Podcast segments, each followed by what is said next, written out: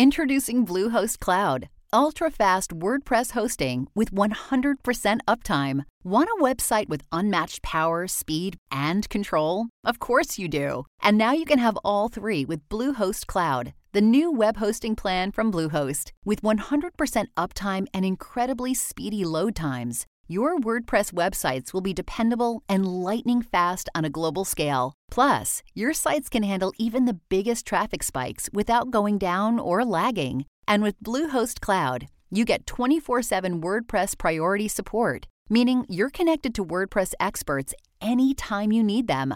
Not to mention, you automatically get daily backups and world class security. So, what are you waiting for? Get Bluehost Cloud today by visiting Bluehost.com. That's Bluehost.com.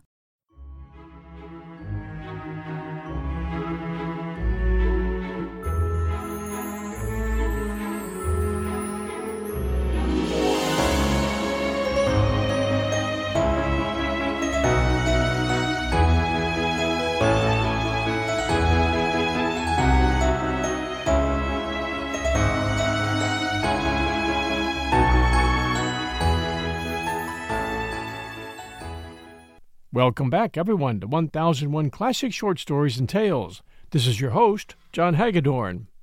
I have a great story for you today. It's a novella, which is longer than a short story and shorter than a novel.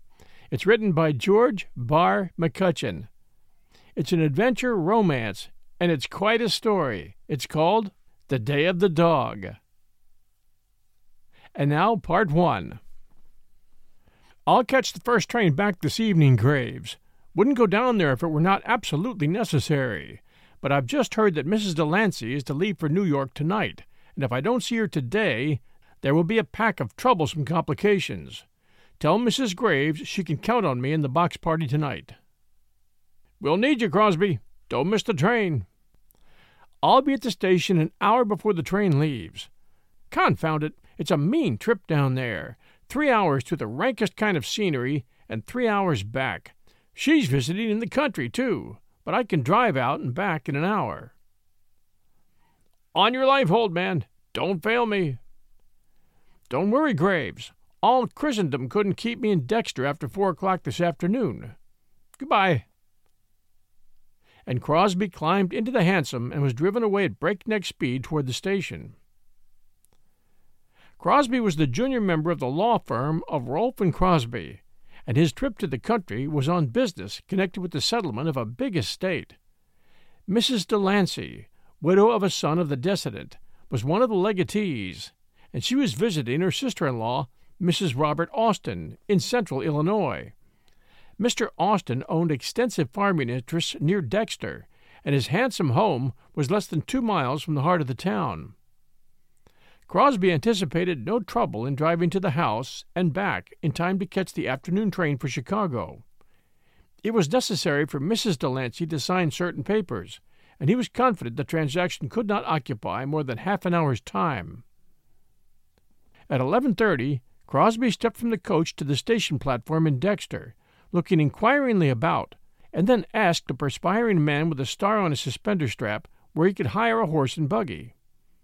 The officer directed him to a feed yard and stable, but observed that there was a funeral in town and he'd be lucky if he got a rig, as all of Smith's horses were out.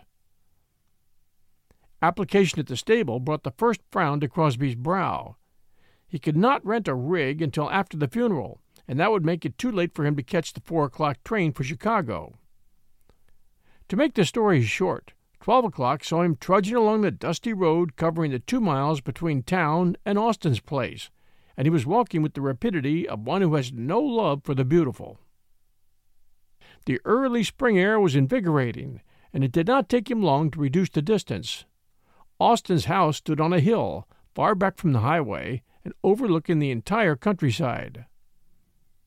The big red barn stood in from the road a hundred yards or more, and he saw that the same driveway led to the house on the hill.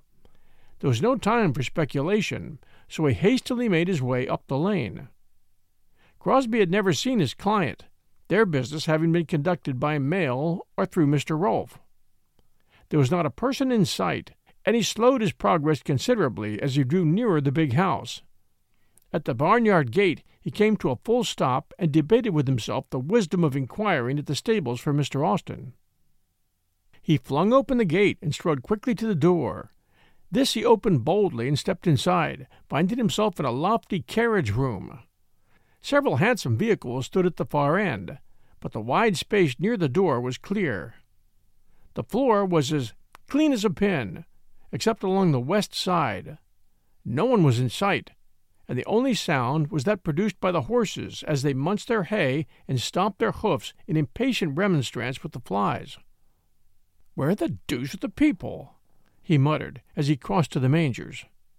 Devilish queer! Glancing about in considerable doubt. The hands must be at dinner or taking a nap. He passed by a row of mangers and was calmly inspected by brown eyed horses. At the end of the long row of stalls he found a little gate opening into another section of the barn. He was on the point of opening this gate to pass in among the horses when a low growl attracted his attention.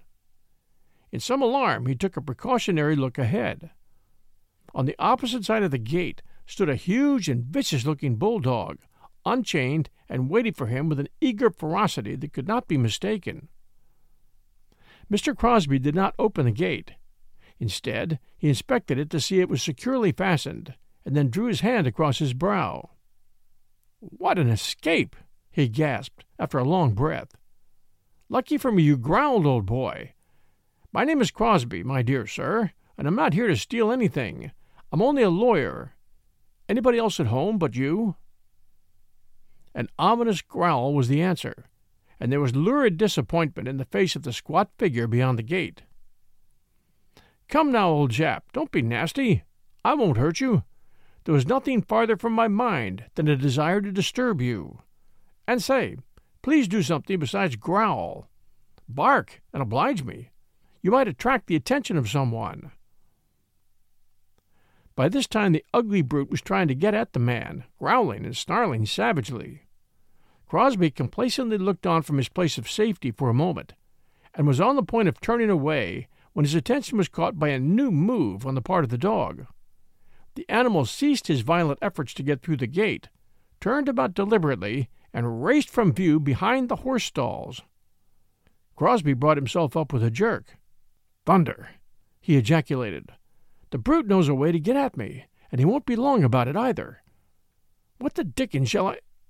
By George, this looks serious. He'll head me off at the door if I try to get out, and Ah, the fire escape. We'll fool you, you brute. What a cursed idiot I was not to go to the house instead of coming. He was shinning up the ladder with little regard for grace as he mumbled this self condemnatory remark. There was little dignity in his manner of plight, and there was certainly no glory in the position in which he found himself a moment later. But there was a vast amount of satisfaction. The ladder rested against a beam that crossed the carriage shed near the middle. The beam was a large one, hewn from a monster tree, and was free on all sides. The ladder had evidently been left there by men who had used it recently and had neglected to return it to the hooks on which it properly hung.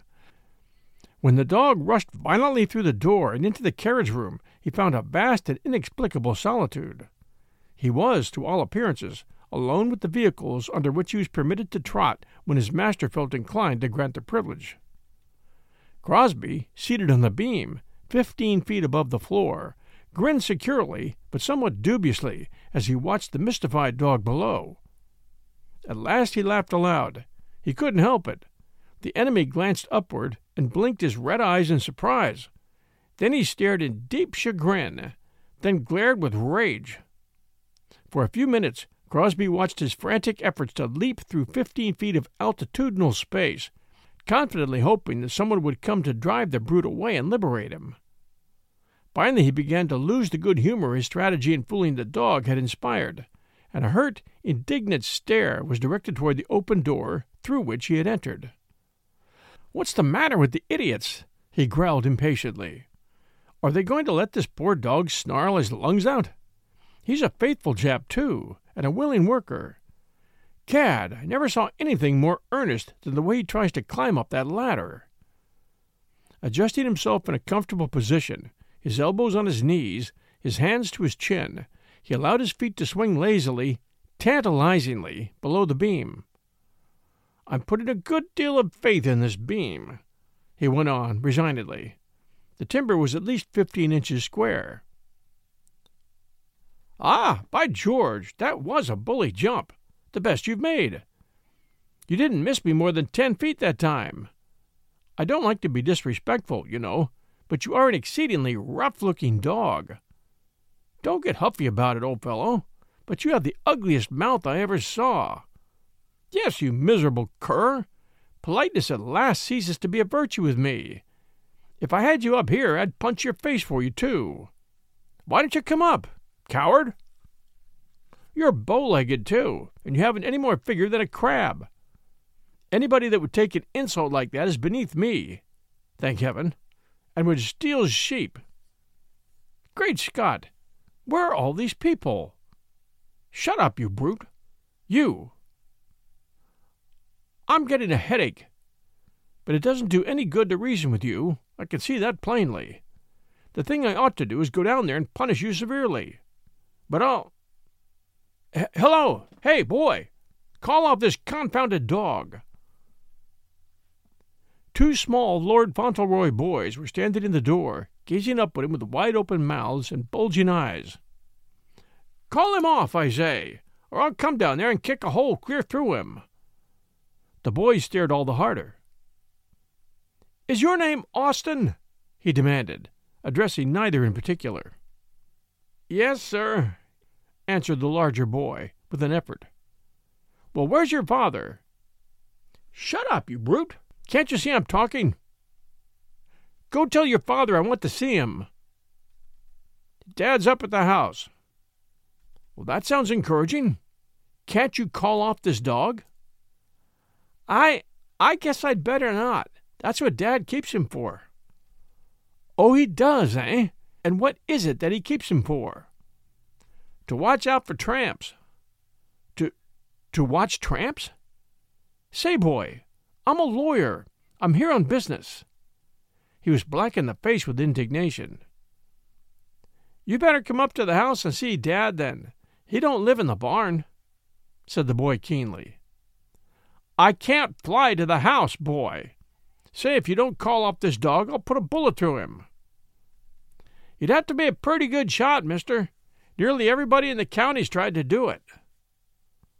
Both boys were grinning diabolically, and the dog took on an energy through inspiration. Crosby longed for a stick of dynamite. I'll give you a dollar if you get him away from here. Let's see your dollar. Crosby threw a silver dollar from his trouser pocket, almost falling from his perch in the effort. Here's the coin. Call him off, gasped the lawyer. Ah, I'm afraid Papa wouldn't like it, said the boy. The smaller lad nudged his brother and urged him to take the money anyhow. I live in Chicago, Crosby began, hoping to impress the boys at least. So do we when we're at home, said the smaller boy. We live in Chicago in the winter time. Is Miss Delancey your aunt? Yes, sir. I'll give you this dollar if you'll tell your father I'm here and want to see him at once. Throw down your dollar. The coin fell at their feet, but rolled deliberately through a crack in the floor and was lost forever. Crosby muttered something unintelligible, but resignedly threw a second coin after the first. He'll be out when he gets through dinner, said the older boy, just before the fight. Two minutes later, he was streaking across the barn lot with the coin in his pocket, the smaller boy wailing under the wool of a bloody nose.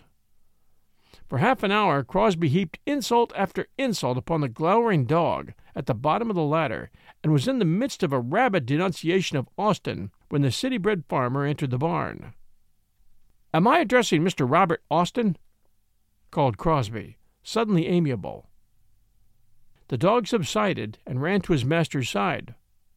Austin, a black mustached, sallow faced man of forty, stopped near the door and looked aloft, squinting. Where are you? he asked, somewhat sharply. I'm very much up in the air, replied Crosby.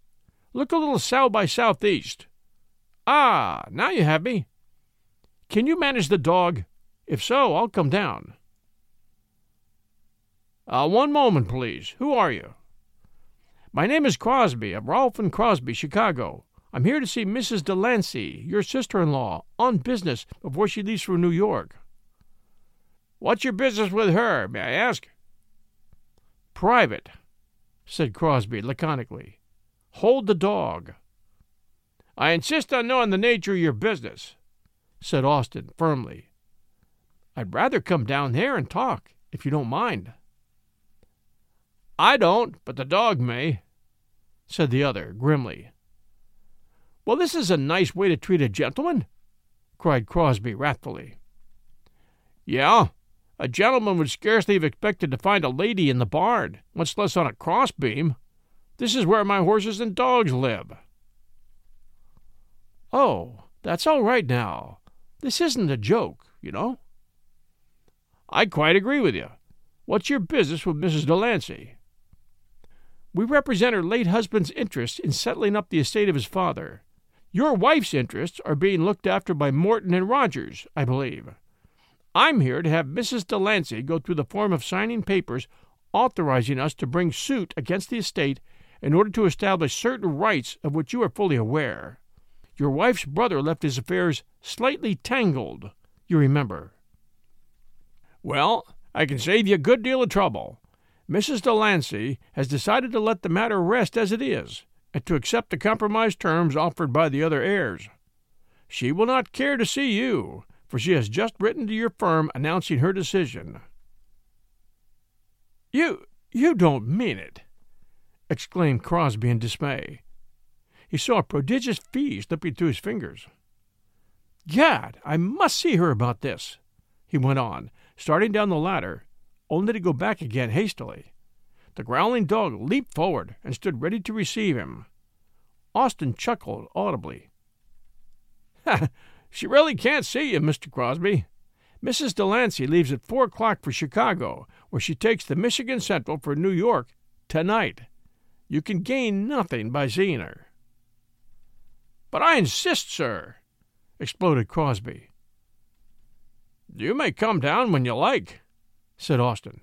The dog will be here until I return from the depot after driving her over. Come down when you like. Crosby did not utter the threat that surged to his lips.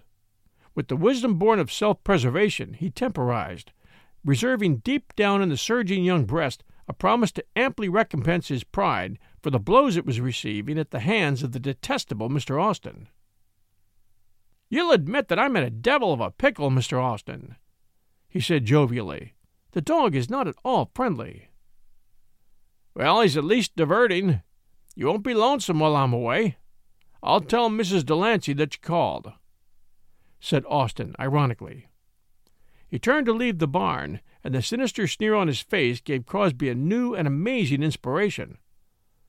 Like a flash, there rushed into his mind the belief that Austin had a deep laid design in not permitting him to see the lady.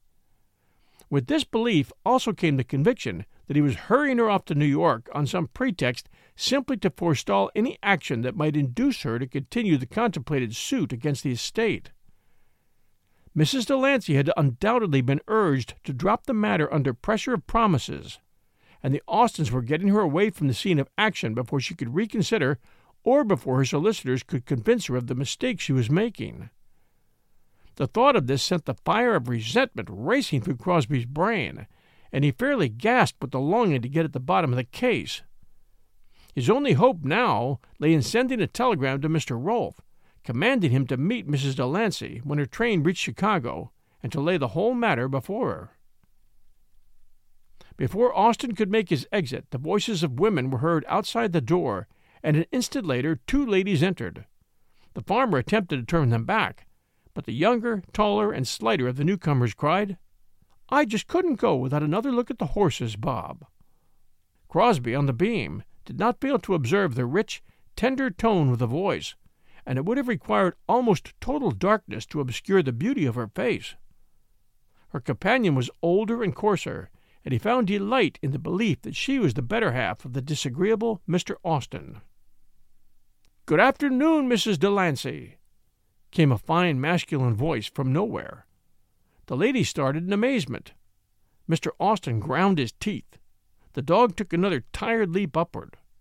Mr. Crosby took off his hat gallantly and waited patiently for the lady to discover his whereabouts. Who is it, Bob?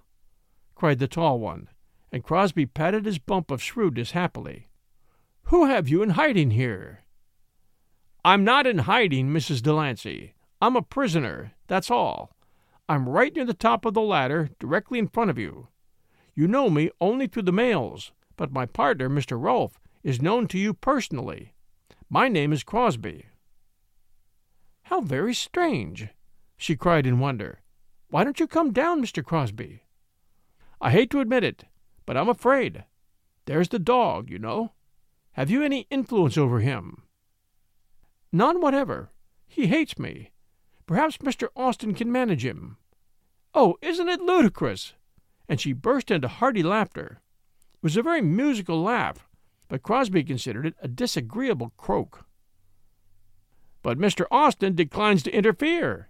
I came to see you on private business, and I'm not permitted to do so. We don't know this fellow, Louise, and I can't allow you to talk to him, said Austin brusquely.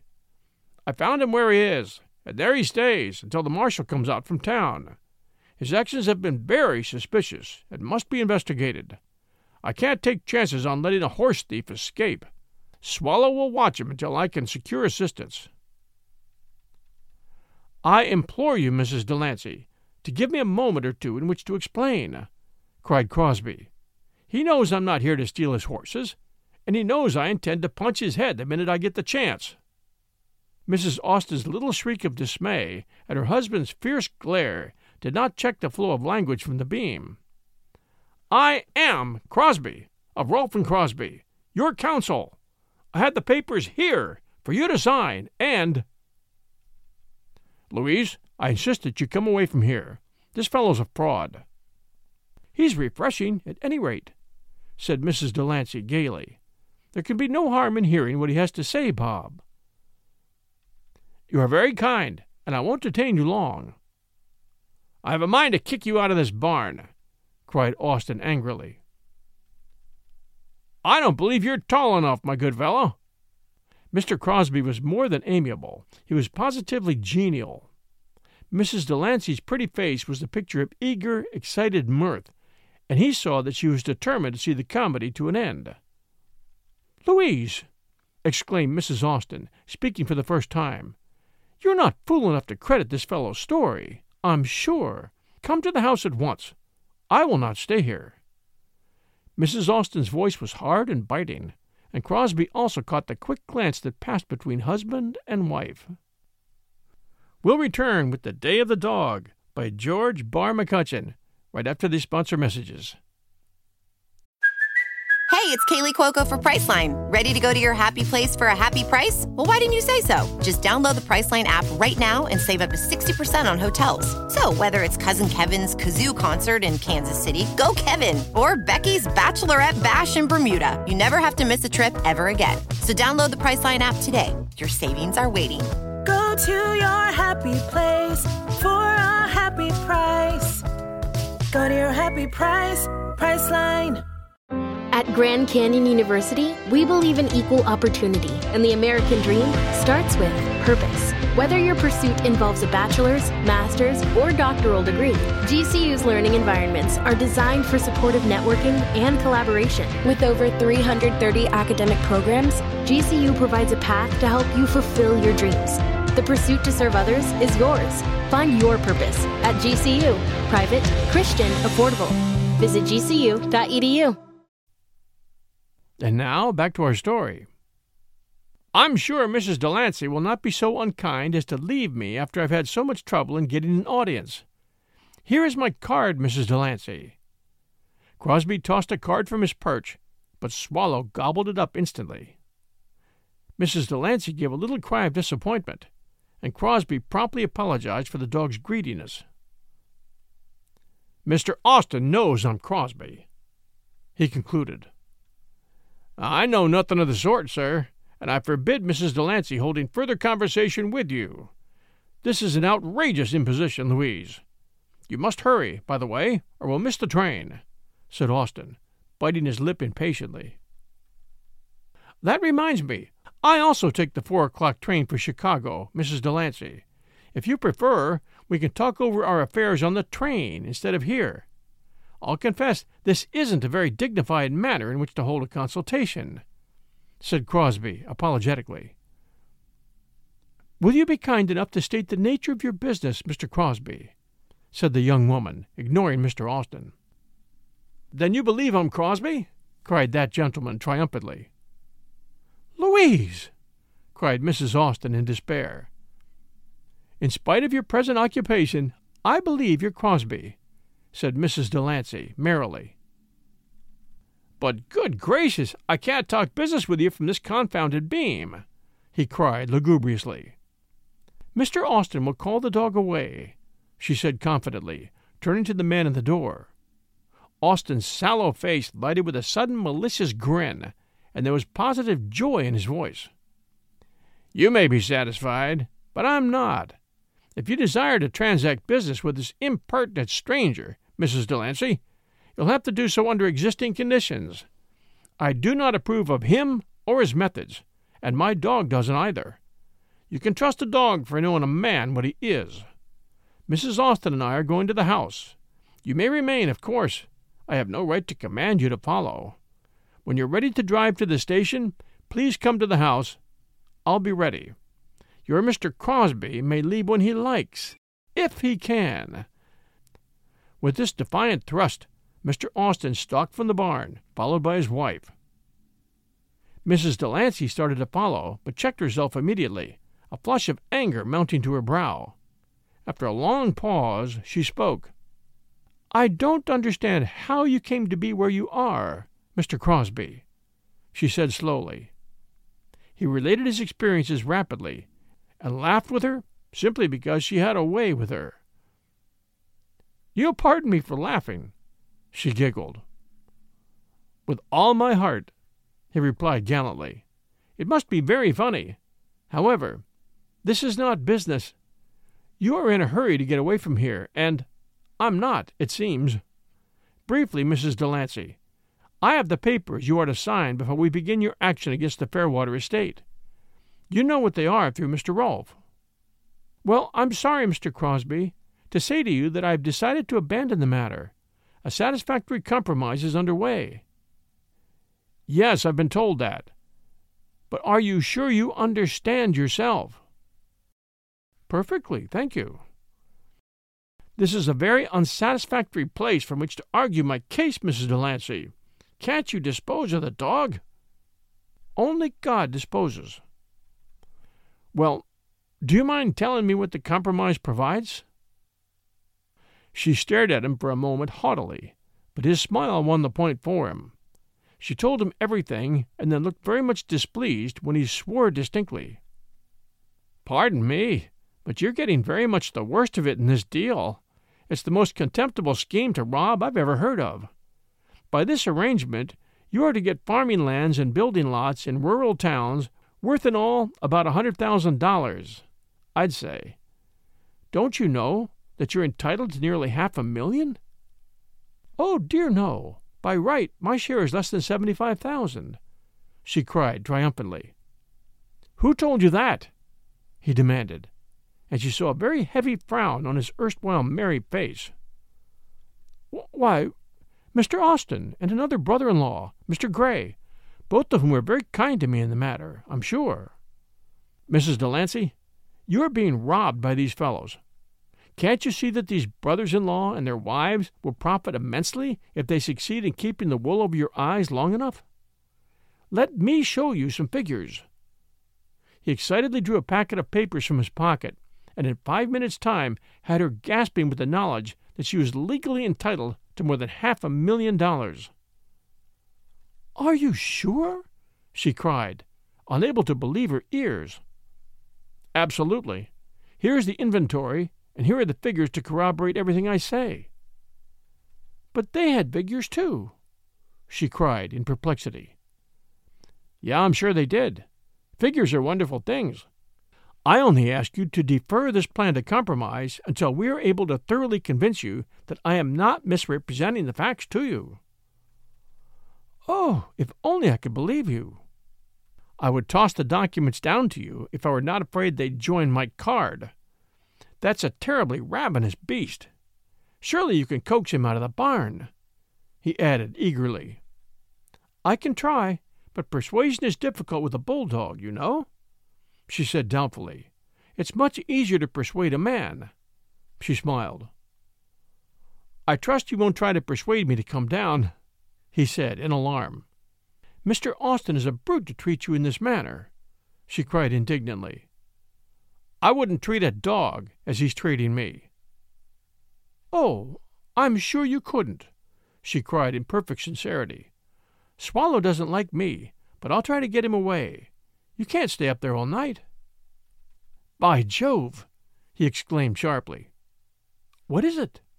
she asked quickly. I had forgotten an engagement in Chicago for tonight. Box party at the comic opera, he said, looking nervously at his watch. It would be too bad if you missed it, she said sweetly. You'd be much more comfortable in a box. Well, you are consoling, at least. Are you going to coax him off? In behalf of the box party, I'll try. Come, Swallow. There's a nice doggy. Crosby watched the proceedings with deepest interest and concern, and not a little admiration. But not only did Swallow refuse to abdicate, but he seemed to take decided exceptions to the feminine method of appeal. He evidently did not like to be called doggy, pet, dearie, and all such things. He won't come, she cried plaintively. I have it, he exclaimed, his face brightening. Will you hand me that three tined pitchfork over there? With that in my hands, I'll make Swallow see. Look out! For heaven's sake, don't go near him. He'll kill you. She had taken two or three steps toward the dog, her hand extended pleadingly, only to be met by an ominous growl, a fine display of teeth, and a bristling back. As if paralyzed, she halted at the foot of the ladder, terror suddenly taking possession of her. Can you get the pitchfork? I- I'm afraid to move, she moaned. He is horrible.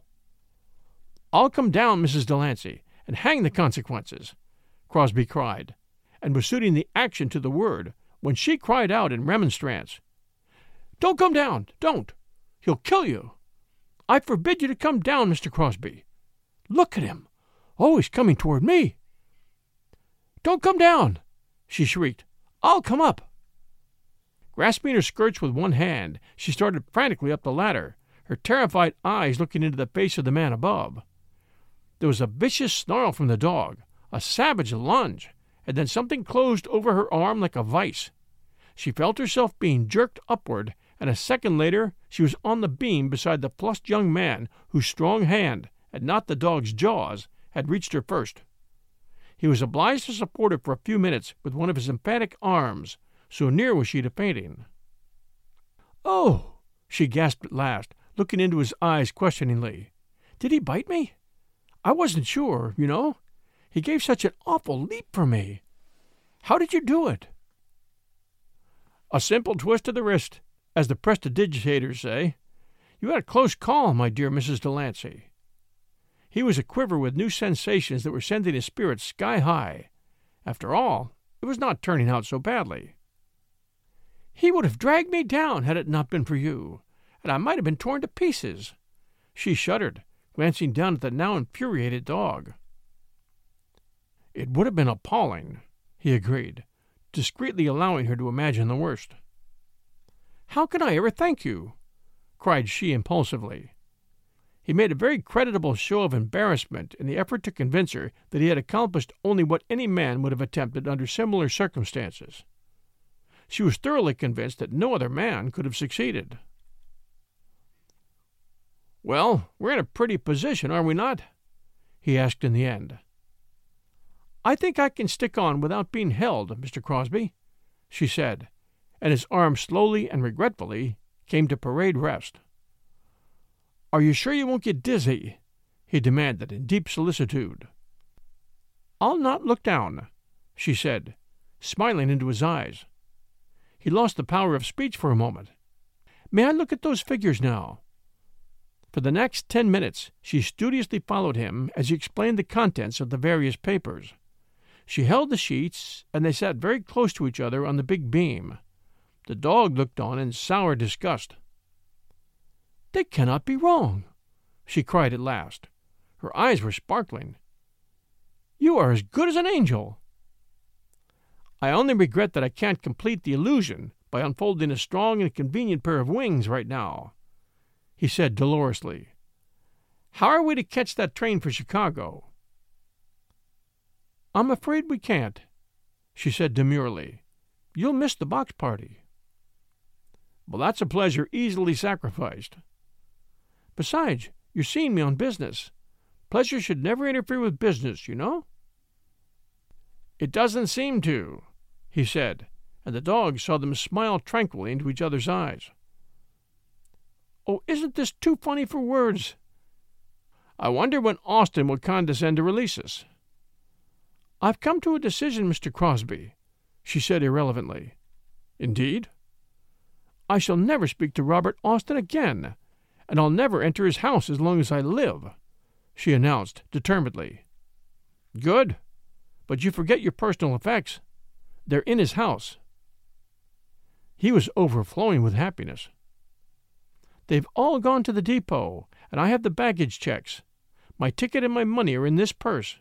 You see, we're quite on the same footing. I don't feel sure of my footing, he commented ruefully. By the way, I have a fountain pen. Would you mind signing these papers? We'll be quite sure of our standing at least.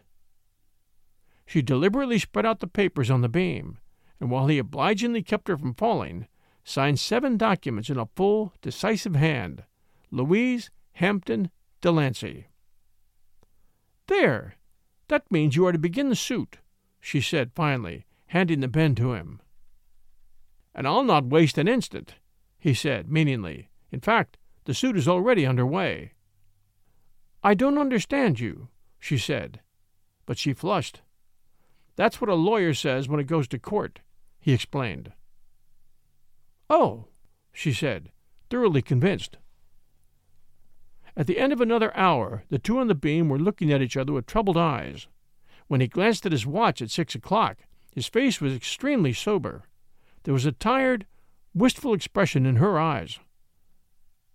Do you think they'll keep us here all night? she asked plaintively. Heaven knows what that scoundrel will do. We have the paper signed, at any rate. She sighed, trying to revive the dying spark of humor. And we won't be lonesome, he added, glaring at the dog. Did you ever dream that a man could be so despicable? Ah, here comes someone at last, he cried, brightening up. The figure of Robert Austin appeared in the doorway. Oh, you're both up there now, are you? he snapped. That's why you didn't go to the depot, isn't it? Well, how has the business progressed? She has signed all the papers, if that's what you want to know, said Crosby, tantalizingly. That's all the good it'll do her. We'll beat you in court, Mr. Crosby, and we won't leave a dollar for you, my dear sister in law, snarled Austin, his face white with rage. And now that we've settled our business and missed our train, perhaps you'll call off your confounded dog, said Crosby. Austin's face broke into a wide grin, and he chuckled aloud. Then he leaned against the doorpost and held his sides. What's the joke? Demanded the irate Crosby. Mrs. Delancey clasped his arm and looked down upon Austin as if he had suddenly gone mad. You want to come down, eh? cackled Austin. Why don't you come down? I know you'll pardon my laughter, but I've just remembered that you may be a horse thief, and that I was not going to let you escape. Mrs. Delancey refuses to speak to me, so I decline to ask her to come down. Do you mean to say you'll keep this lady up here for. began Crosby fiercely. Her hand on his arm prevented him from leaping to the floor. She may come down when she desires, and so may you, sir, roared Austin stormily. But someone will release us, curse you, and then I'll make you sorry you ever lived, hissed Crosby. You're a black hearted cur, a cowardly dog. Don't, don't, don't, whispered the timid woman beside him.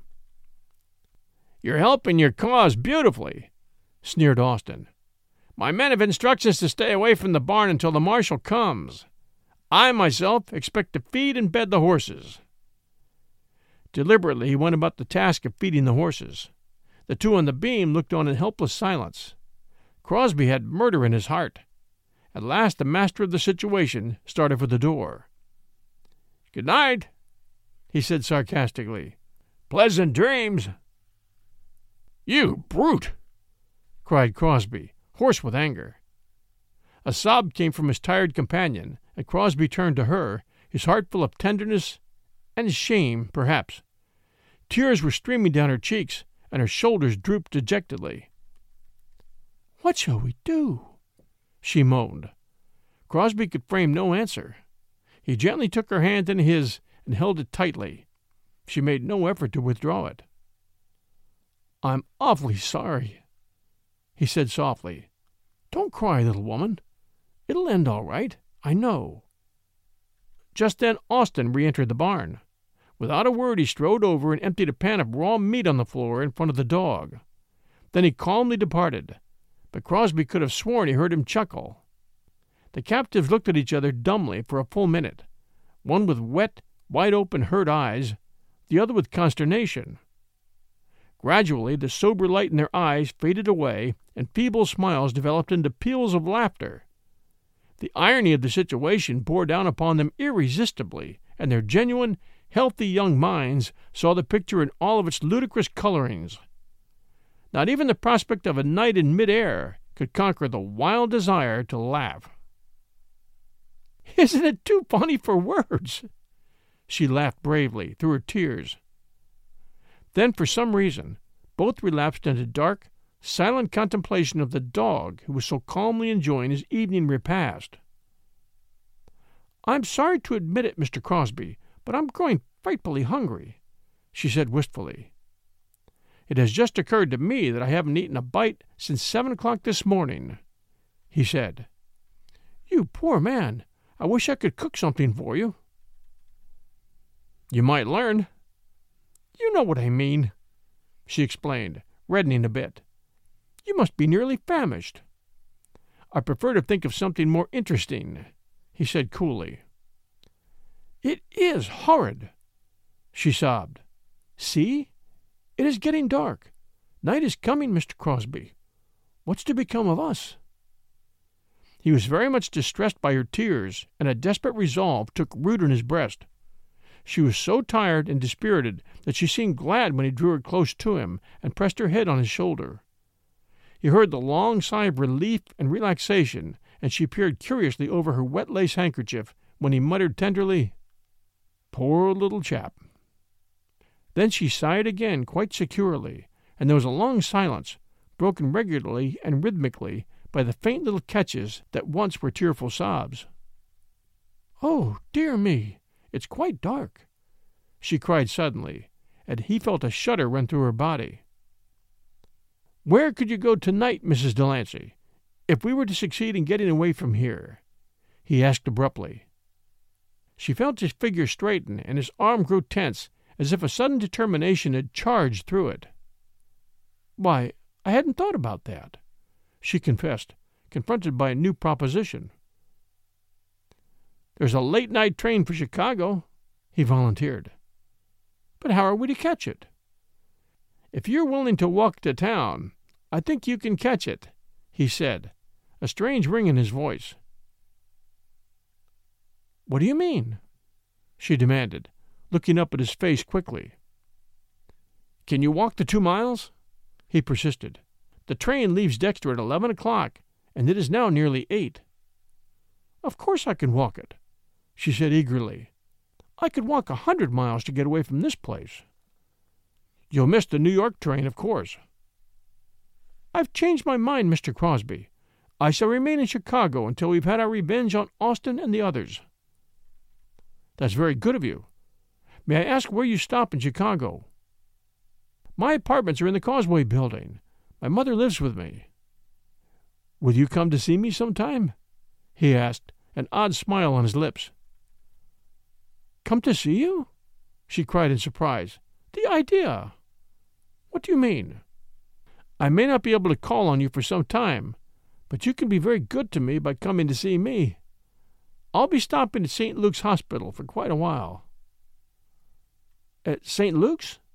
I don't understand, she cried, perplexed. You see, my dear Mrs. Delancey, I've come to a definite conclusion in regard to our present position. You must not stay here all night. I'd be a coward and a cur to subject you to such a thing. So I'm going down to tackle that dog. To tackle the dog? She gasped. And while I'm keeping him busy, you are to cut and run for the road down there. Then you'll have easy sailing for town. Mr. Crosby, she said firmly, clasping his arm, you are not to leave this beam. Do you think I'll permit you to go down there and be torn to pieces by that beast just for the sake of letting me cut and run? I'd be a bigger brute than the dog, and and Mrs. Delancey, my mind is made up. I'm going down. That settles it. I'm coming too, she proclaimed emphatically. To be sure, that's the plan. You'll escape while I hold Swallow. I'll do nothing of the sort. You shall not sacrifice yourself for my sake. I'd stay up here with you all the rest of my life before I permit you to do that. I'll remind you of that offer later on, my dear Mrs. Delancey, when we're not so pressed for time. Just now you must be practical, however. We can't stay up here all night. Please, Mr. Crosby, for my sake, don't go down there. To please me, don't be disfigured. I know you're awfully brave and strong, but he is a huge, vicious dog. Won't you please stay here? Ten minutes from now, it will be too dark to see the dog, and he'll have an advantage over me. Listen, I'll meet you at the depot in an hour and a half. This is final, Mrs. Delancey. Will you do as I tell you? Run for the road and then to town. I'll promise to join you there. Oh, dear, she moaned as he drew away from her and swung one foot to the ladder. I shall die if you go down there. I'm going just the same. Don't be afraid, little woman. My pocket knife is open and is a trusty blade. Now be brave and be quick. Follow me down the ladder and cut for it. Please, please, she implored, wringing her hands. But he was already halfway down the ladder and refused to stop. Suddenly Crosby paused, as if checked in his progress by some insurmountable obstacle. The dog was at the foot of the ladder, snarling with joy over the prospective end of his long vigil. Above, Mrs. Delancey was moaning and imploring him to come back to her side, even threatening to spring from the beam to the floor before he could reach the bottom. By George! he exclaimed, and then climbed up three or four rounds of the ladder, greatly to the annoyance of the dog. What is it? cried Mrs. Delancey, recovering her balance on the beam. Let me think for a minute, he answered, deliberately resting his elbow on an upper round. It's about time you were doing a little thinking, she said, relief and asperity in her voice. In another second I should have jumped into that dog's jaws. I believe this can be done, he went on, excited enthusiasm growing in his voice. That's what bulldogs are famous for, isn't it? I don't know what you're talking about, but I do know that whenever they take hold of anything, they have to be treated for lockjaw before they'll let go. If you don't come up here beside me, I'll have a fit, Mr. Crosby. That's it. That's what I mean, he cried eagerly. If they close those jaws upon anything, until death them doth part. Gad, I believe I see a way out of this pickle. I don't see how that can help us. The dog's jaws are the one and only obstacle, and it's usually the other fellow's death that parts them. Oh, she went on plaintively, if we could only pull his teeth! Good heaven, Mr. Crosby, sitting up very abruptly, you're not thinking of undertaking that, are you? No, but I've got a scheme that will make Swallow ashamed of himself to the end of his days. I can't help laughing over it. He leaned back and laughed heartily. Hold my coat, please. He removed his coat quickly and passed it up to her. I insist on knowing what you intend doing, she exclaimed. Just wait and see me show Mr. Swallow a new trick or two. He had already taken his watch and chain, his fountain pen, and other effects from his vest, jamming them into his trouser pockets. Mrs. Delancey, in the growing darkness, looked on, puzzled and anxious. You might tell me, she argued resentfully. Are you going to try to swim out? Folding the vest lengthwise, he took a firm grip on the collar and cautiously descended the ladder. I'll not come to the hospital, she cried warningly. Don't! He'll bite your leg off. I'm merely teasing him, Mrs. Delancey. He shan't harm my legs, don't fear. Now watch for developments. We'll return with the very surprising Part 2 of The Day of the Dog by George Barr McCutcheon in just a few days. As you know, we bring episodes every Wednesday at 5 p.m. Eastern and Sunday at 12 noon Eastern Time. This is your host and storyteller, John Hagedorn. This is 1001 Classic Short Stories and Tales. We always appreciate reviews. So if you have a moment, please do stop and send us a kind review. We also appreciate your sharing our show with others, and we appreciate your support at patreon.com forward slash 1001 Stories Network. That's patreon.com forward slash 1001 Stories Network, where, for about the cost of a blended coffee each month, you can help 1001 Stories Network make it to 2001 Stories Network. We're a little independent, just me, up against a whole lot of big boys that have come into the podcast market, and we appreciate the help of our Patreon supporters very, very much. Until we return, everyone, stay safe, and we'll be back soon.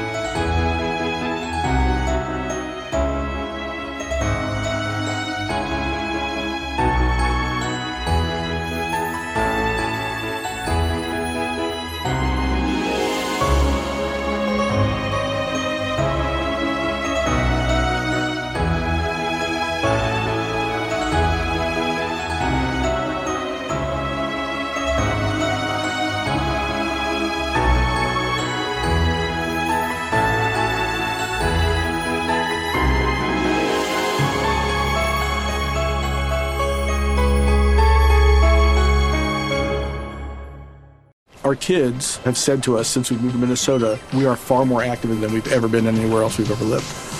Moving to Minnesota opened up a lot of doors for us. Just this overall sense of community, of values that, you know, Minnesotans have. It's a real accepting, loving community, especially with two young kids. See what makes Minnesota the star of the North. New residents share why they love calling it home at exploreminnesota.com slash live.